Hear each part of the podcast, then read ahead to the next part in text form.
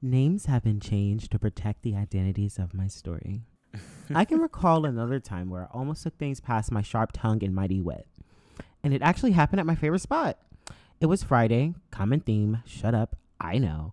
And I actually was feeling pretty good, despite being irritable at work all day. It was my first game of pool for the night, and I had just won pretty well against this guy I never played with, or seen for that matter. Another common theme of the night. Sidebar. Sidebar. If you frequent friends on Ponce like I do, then you know the Friday night crowd is a lot different than the Tuesday night or even Thursday night crowd. There's more straight people, and there's more curious people, which is totally fine, but there's a lot more fights on Fridays. In Just my saying. defense.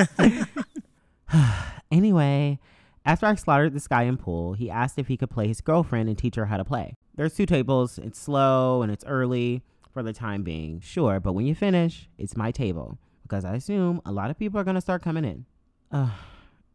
And I don't have time to explain to you how the pool stitch works in this episode, but just know he agreed. I had finished two games on the other table and they were still playing. I want to say 13 hours went by.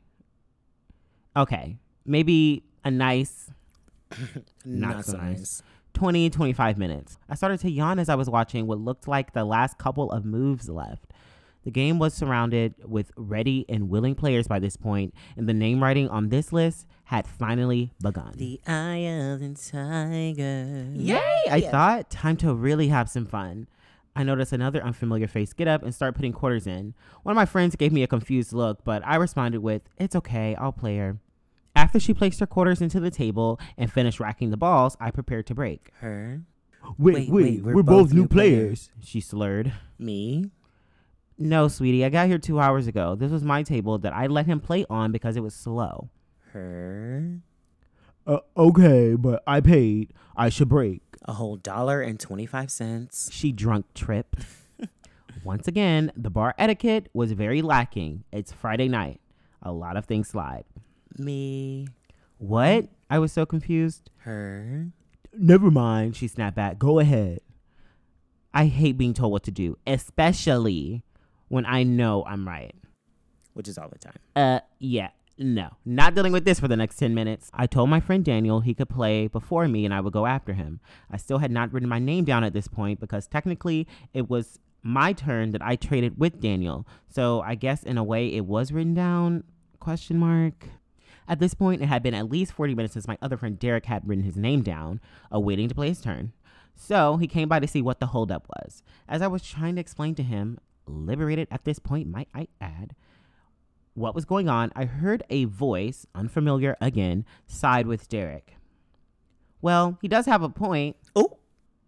I began to look confused because I take Lexapro for my anxiety, but I began to wonder if I needed to take something else for hearing voices.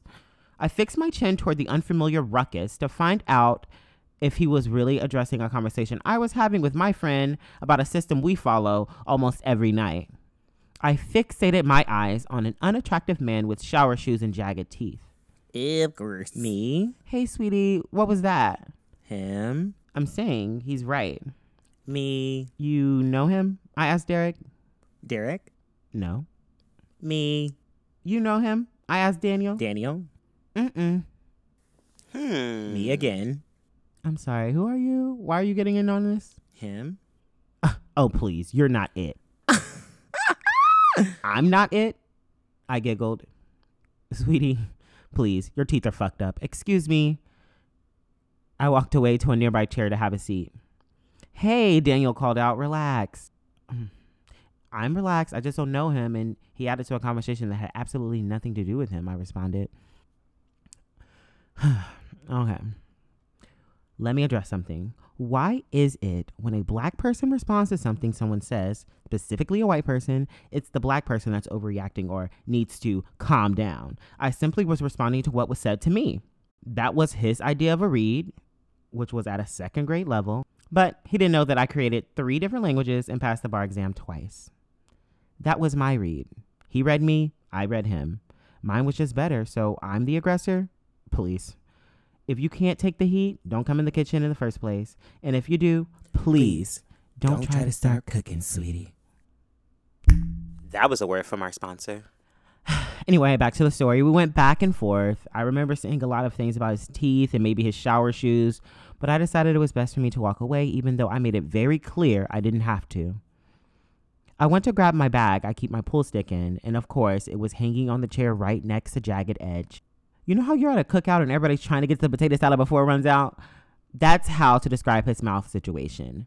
A commotion.